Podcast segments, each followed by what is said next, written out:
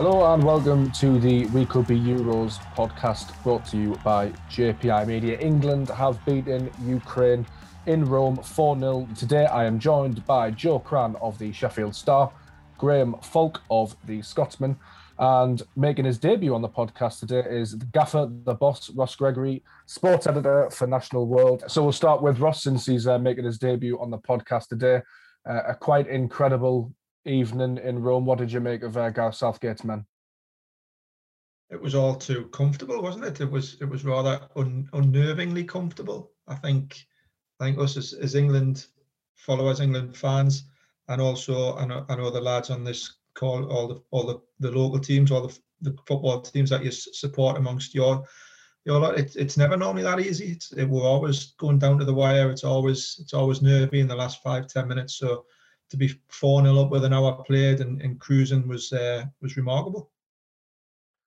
Joe, a, a sort of um, an iconic moment really for England over over the years. It doesn't really get much better, and as Ross said, it was uh, it wasn't nervy. It was quite comfortable, and it was quite enjoyable for England fans, which is something they're not really used to at major tournaments.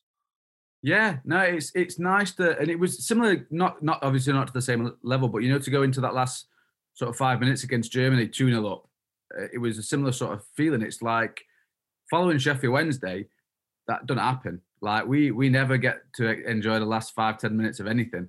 Um, but yeah, from an England perspective, it was just they they had a little bit of a, a wobble, didn't they, in the in the first half, and you thought, are they going to England this one up? And there's a couple of mistakes. I think Kyle Walker was guilty of a couple, but I think half time came at the right time for him. And after that, it was just it was cruise control, and there was so there was so much nice in it. You know, you Gareth Southgate's done this incredible job of sort of banishing these demons. You know, he banished the sort of penalty curse, and then there was the Germany thing, and now to get to a quarter final and to win it so comfortably. Harry Kane getting a couple after the start of the tournament, he had another assist for Raheem Sterling. You know, getting all the players off who were on bookings and no one suspended for the like it just it really I, I don't think it's too much of an exaggeration to say it couldn't have gone any better really. And Graham Gareth Southgate seems to be managing this tournament very well, as Joe alluded to there. Yeah, I mean, I've I know there's been a few vocal critics, and I would say I've maybe once or twice questioned his team, but I don't think I've ever questioned him. I think he just seems like the ideal England manager. Um, obviously, his time at Middlesbrough was not that successful. No one really was that enamored by him when he first took over, but I think it's probably just helped by the fact that he's he's got that experience of being with England at a major tournament. He understands the pressures of a modern player, and it seems that the players just really respond and react to him. Um, and I mean, the results on the on the park are, are really testament to, to how well he's managing not just the way we play, but I think the way we we hold ourselves. Um, but again, I, I, don't want to be sitting on this podcast in a week's time talking about another semi-final defeat. Nothing's won as yet, so I'll reserve my complete praise for him. Um, but in terms of the the Ukraine game, yeah, I think Joe touched on it. I don't think that could have gone any better. Normally, I, I can only get through about two drinks during the game because I'm too nervous to drink anything.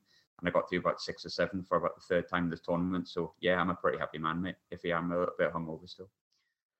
And Ross Southgate sort of uh, his faith in, in Harry Kane backing him through a, a, a miniature dry spell is paid dividends. Yeah, he's he's he's faith in everybody, really, though, isn't it? it? It's it's you know he's had faith in Kane, he's had faith in Raheem Sterling, he's had the faith to bring Harry Maguire back in after six, seven weeks out. He's had he's had the faith in Kyle Walker when people have called for him to be dropped. Same with Jordan Pickford. It's I mean I suppose for, for any manager there's a there's a there's a fine line between sticking with your your trusted players and, and showing that loyalty and, and that faith and, and then also you know not having your favourites and, and picking on form. But we all knew Harry Kane's you know Harry Kane's probably for me the the one player in that England team that you can say is truly world class. I don't think there's many others in there, and I'm not. I, I don't think I'm being too disparaging of, of the rest of the players. I think there's some very very good players in there, but there's not another one in there for me. Sterling, maybe's, and and then you've got your your Sancho's and your Bellinghams and Fodens who probably will be in a few years' time. But at this minute in time, Kane is the the, the true one class player, one world class player in that squad for me you, you had to keep faith with him Southgate's not daft. He was always going to come good once he got the bit of bit of the service. Once the game's opened up a little bit more, and he's you know he's repaired. He's repaired him. First goal, great finish. You know, just a, a toe poke. Second one, right place, right time. Great cross from Shaw. Another great header. He's leading the line well. He's looking sharp. He's bringing in in other players as well. So um, he was always going to come good, and, and I'm I'm delighted that Southgate's now starting to get a, a little bit of the, the credit that I felt he deserved earlier on in the tournament. Yeah, I mean, the average age of this England squad, Joe, is only 25 years old. Kyle Walker's the oldest player at 31. It's it's a really exciting time, isn't it? Yeah, because they got a you know two, three, some of them probably four tournaments left in them. Maybe it's uh, it feels like for for so long England had this golden generation that people spoke about, and they didn't get anywhere near what, what this lot have done already. Um, and it just feels like there's even the, even if this tournament doesn't go as we want it to, because um, there's a, a high chance that even if you get past Denmark, you know, it's it's not a foregone conclusion that England win it, not by any stretch. Um, but it feels like the beginning of something, and I think that's what's really exciting about this group of England players is that um, there are only a handful of them who don't have at least one or two tournaments left in them, um, and and that is, you know, whether it's Gareth Southgate taking them forward or not, I, think it's just a very exciting time to be an England fan, and you add to that not just their ability on the field, but what they stand for and the way they carry themselves and the, the way that they interact with each other. Even you know, you see the videos of the this group of lads talking to each other, and they just they just seem like a group of mates, really, and that that's brilliant. You know, we've always heard stories in the past. You know, John Terry and Lampard and Ferdinand have all spoken about the sort of cliques and the the, the breakup within the the England setup, and it just doesn't seem to be any anything like that now. You know, you look at the there was a, some great footage I think at when um, there was about th- when they were bringing the three substitutes on and England scored, and just like everyone just looks really happy for everybody else and you know that's what a team should be like. They that you should sort of leave your club hang-ups and your rivalries at the door when you walk through sort of walk through there at, at St George's Park. And Gareth Southgate seems to have managed to get this group of players to do that, and I think that is as big as anything else that he's achieved because he's he's brought this team together, and by doing that, he's brought the nation together as well. Yeah, there were some nice scenes between uh, Jack Grealish and, and the coach Chris Powell and, and Harry Maguire, sort of um, talking about the importance of him and, and the backroom stuff. So it, it feels like Gareth Southgate's done really well to to manage this group of players in terms of you know letting young talented getting young talented young footballers to uh, leave the Eagles at the door. We'll move on to the, the Denmark game. Graham, England have just uh, have won just one of the last six competitive meetings with Denmark. That victory came in the 2002 World Cup. They got past the Czechs 2-1 um, in the quarterfinals survived a, late scare. If you're Gareth Southgate, how do you manage this game? Same ways he's managed the other ones, I think. Um, I, got full faith in him in a sense, but I think when you're looking at Denmark as a team, similar to Ukraine, a beat, they're a lot better side. I think we are better in terms of individuals and as a team, but Denmark are obviously playing for someone. Um, being Christian Eriksen, and, and you can see they've got a real drive to go as far as they possibly can. So you're coming up against a team that's playing well, scoring goals, passionate, have a reason to progress further in the tournament. And pretty much, I think we'd all probably agree if they weren't playing England, you'd probably want Denmark to go on and win the tournament, truth be told. And, and, and that's completely understandable. So it's a different test in that sense. Um, but I think Southgate, with the, the rest of the games that he's played, seems to have this faith that we are the best team in this tournament. He has full trust in his players. Yes, he changed his formation against uh, Germany, but people kind of went, "Oh, is he worried about Germany?" But I think the opposite. I think he had like full trust in those players, like player to player against Germany, that we would be we would be better. Basically, we we would man to man be a better side and, and come out as the better team. Um, so I think he, just do with what he did before. I think play the team he thinks going to win the game because I think whoever you put on that park should, in theory, no matter what Denmark thought us, be, be a better side. Um, yes, they beat us at Wembley not too long ago, but when they beat us at Wembley, I think we had, I know it was nine men, but obviously Reece James got sent off after the final was also 10 men. Um, and that was with Christian Eriksen, which, you know, say what you want, Christian Eriksen's still their best player, um, far and wide. Still missing a player that could. He's their sort of Ronaldo in the way that you know our we've got players that can sort of change the game. He he can do that as well, and, and they are still missing him. So they're playing more as a team. But I think our eleven men against their eleven men, I think he's just got to say, look, we're the better team. Keep on doing what you've been doing. Don't play the occasion, play the game. Um, and if things don't go right, hey, look at the bench. Um, assuming he keeps the same side, Saka, Foden, Grealish. Um, that's not a bad set of players to bring on if things don't quite go right for the first time in the tournament. How do you rate England's chances, Ross? As Graham alluded to, Denmark do have the weight of narrative behind them. And of course, the last time we got to a, a Euro semi final, they actually ended up winning the thing.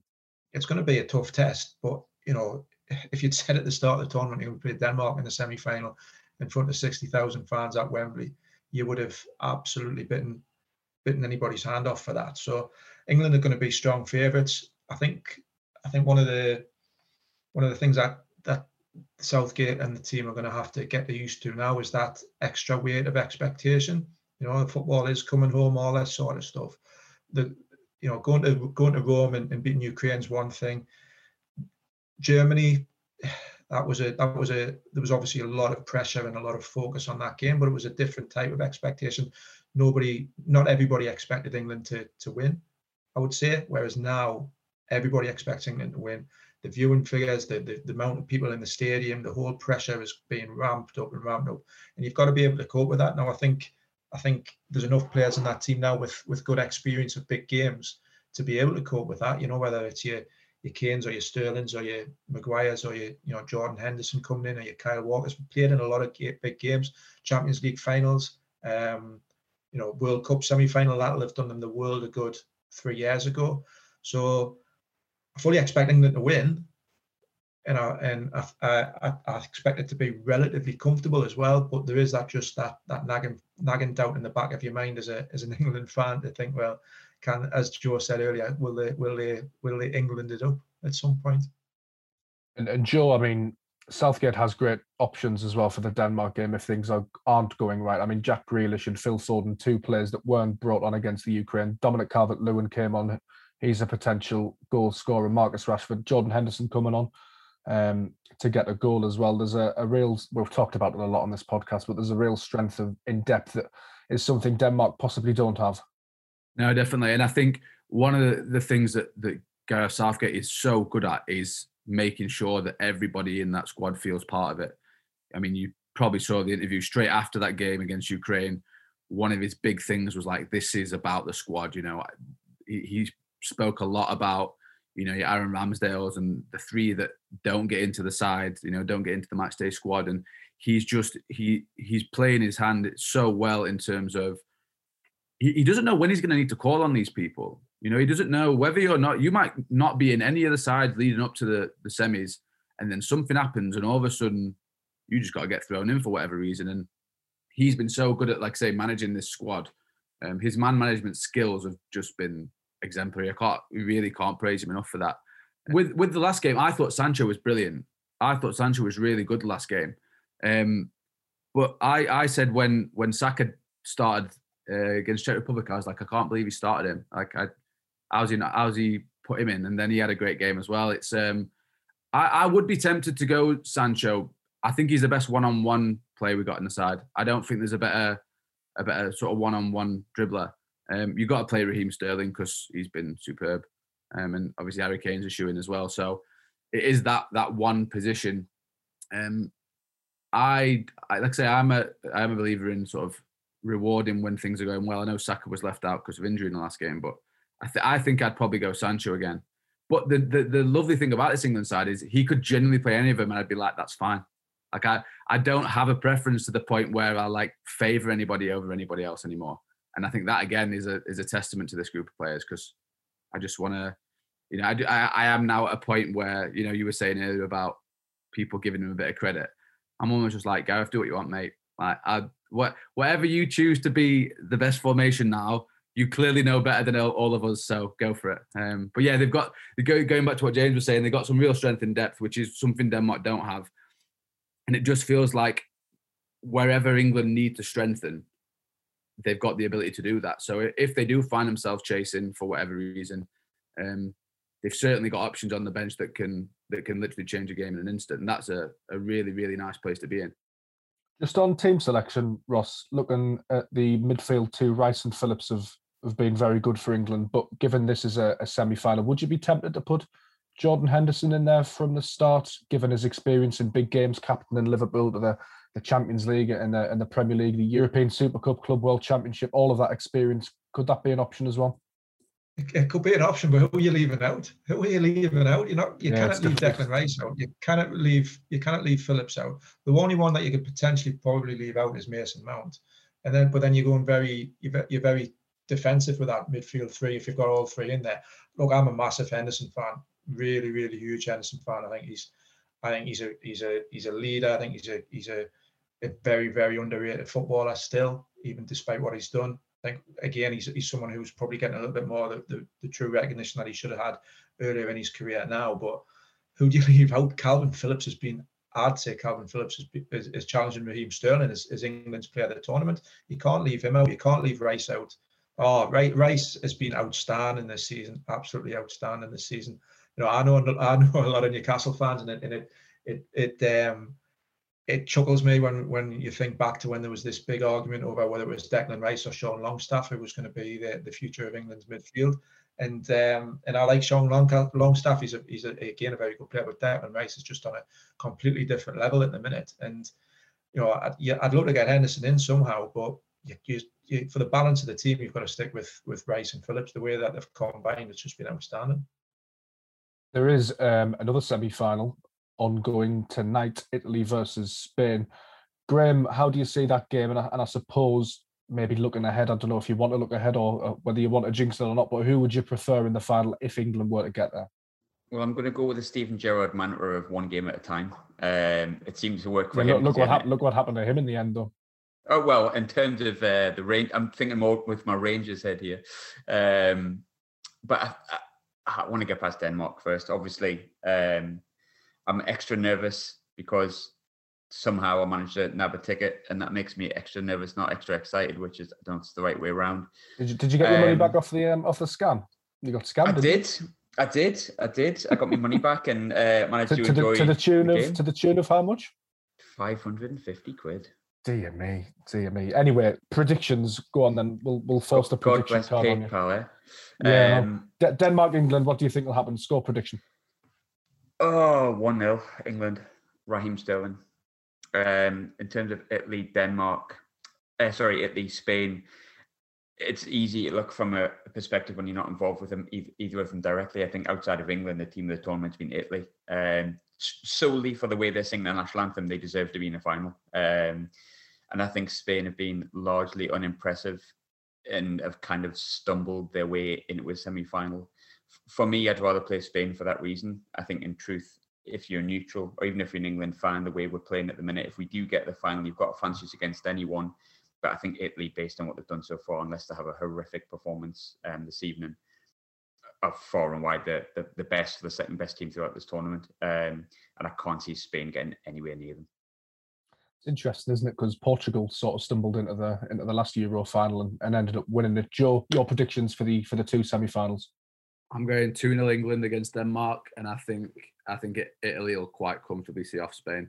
Um, I would prefer to play Spain. I'm with Graham. Like I think I, am not sure if I if I'm talking purely from a you know taking the emotion out of it a little bit as well. I I think I think Italy could beat England. I don't think Spain would, um, and I think that's kind of where my head's at, at the minute. So um, it, it would be nice from a you know I suppose from a literally from a, if you took it from a neutral perspective if it was Italy and England in the final because they've been the best two teams at the tournament and it's not often you get that you know? It's not often you find the two best teams at a tournament actually playing each other in the in the last two. So that'd be that'd be a nice sort of turn up that but I I think England have got enough to to beat either Spain or Italy.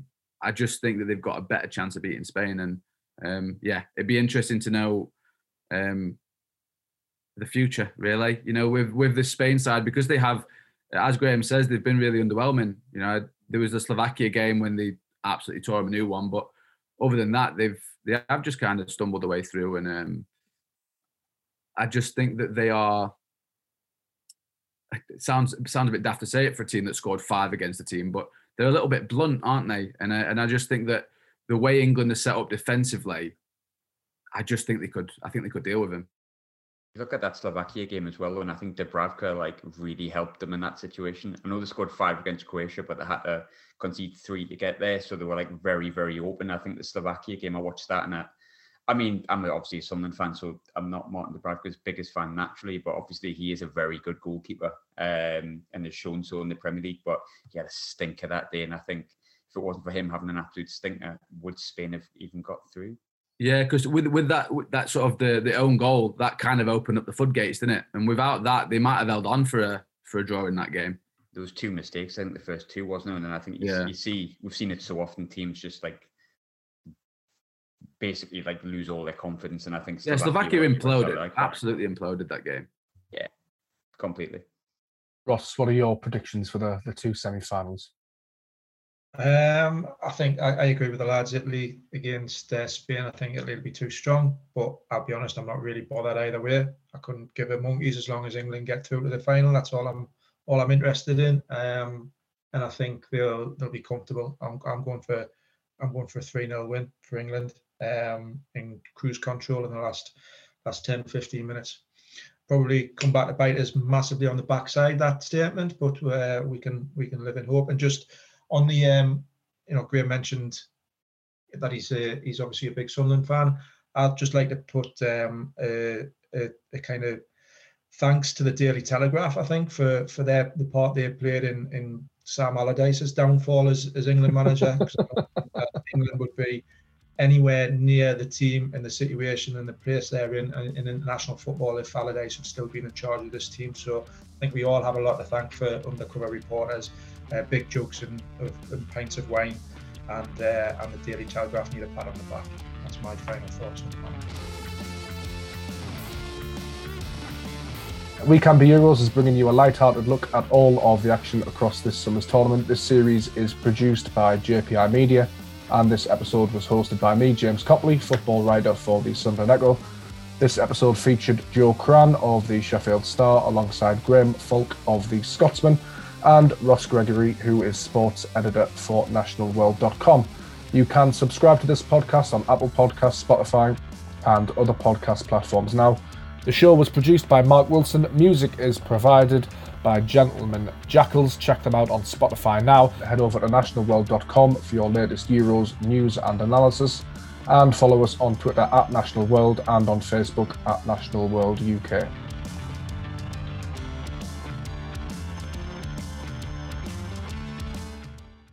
England have beaten Ukraine in Rome 4 0. Two goals from Harry Kane, a goal from Chris Maguire, and a maiden England goal for Jordan Henderson. We'll start with Ross. I'll just I'll just say, James, uh, Yeah. Chris Maguire plays for Scotland. Harry Maguire plays for England. Mind, Did I say Chris Maguire?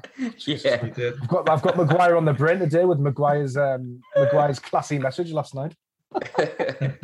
I noticed that and I thought I'm just gonna let him leave it. No, no, I, I'm the gaffer. I'm not letting nothing go. Can you can you edit that, Mark, or not?